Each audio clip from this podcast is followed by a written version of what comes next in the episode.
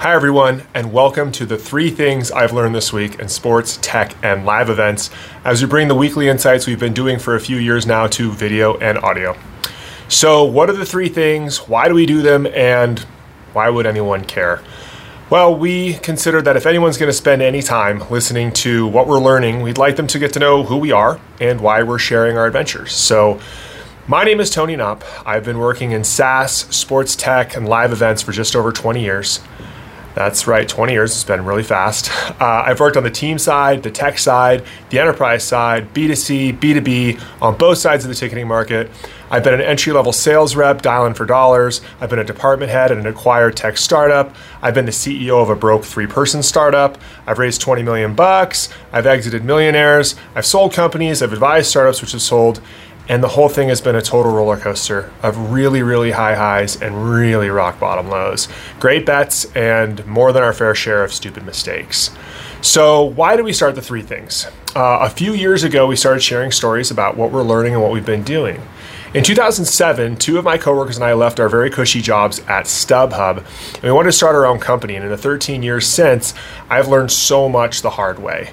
Uh, we tried our best to learn along the way and avoid the avoidable mistakes. You know, we talked to mentors, we read the blogs, we took online courses, and we tried to find others whose experiences we could learn from. But that was really hard because VCs generally write about massive wins or really gigantic losses. So it was hard for us to find stories from those who went from you know zero to 100 million dollars, but it took 10 plus years because it's really really hard. It's generally pretty ugly. It's not very glamorous. But it's a terrific experience and it's a great win for a lot of people. It creates a lot of jobs and people have life experiences with it. So, more importantly, after all those stories, after all the heartbreak, all the sleepless nights, after all the anxiety battles, the wins, the losses, the embarrassments, and the long nights at the office and on the road away from our family, you know, I was 10 years in and I had nothing to share with the people that I loved the most about the journey. And if the journey was the reward, I hadn't made any record of it. You know, they say good judgment comes from experience, and experience comes from bad judgment. So let's just say we've earned a lot of experience along the way.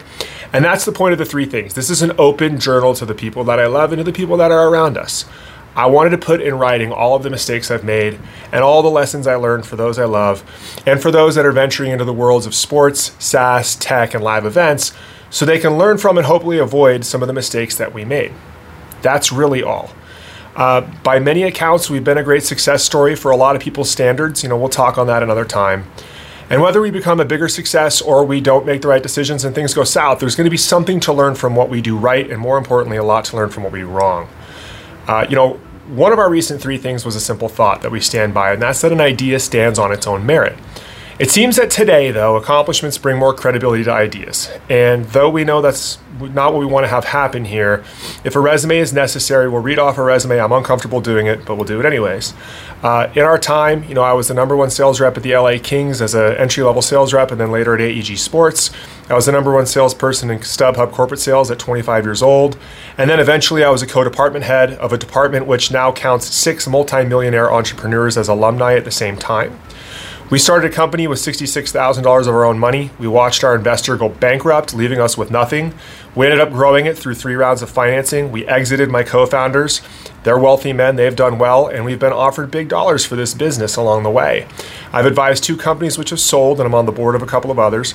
We grew a conference and a trade show to 400 people plus annually.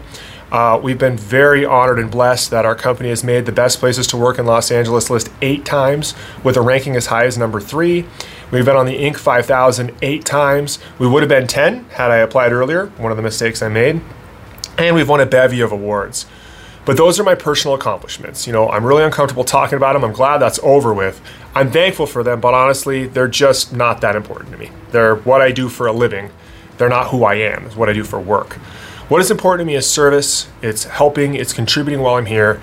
I spend as much time as I can volunteering at my local church uh, with the third through fifth graders. I volunteer with our company at Food Banks Monthly. I do everything I can to help others with time and money, including supporting the International Justice Mission and the United Nations Foundation. Uh, in the three things, you will not see anything tied to wealth, money, power, or fame. I appreciate that those things are important to some people and they matter to others, and I respect that. It's just not who I am. Um, I am not a production professional, nor do I aspire to be. Uh, raising a family, contributing to our community, and serving our team leaves us with very little free time. So these videos are going to have plenty of errors, and the goal of them to, is to do them in one take. However we look and feel on that day, and with all the gaffes unedited and without a target time. Some of our experiences take longer than others.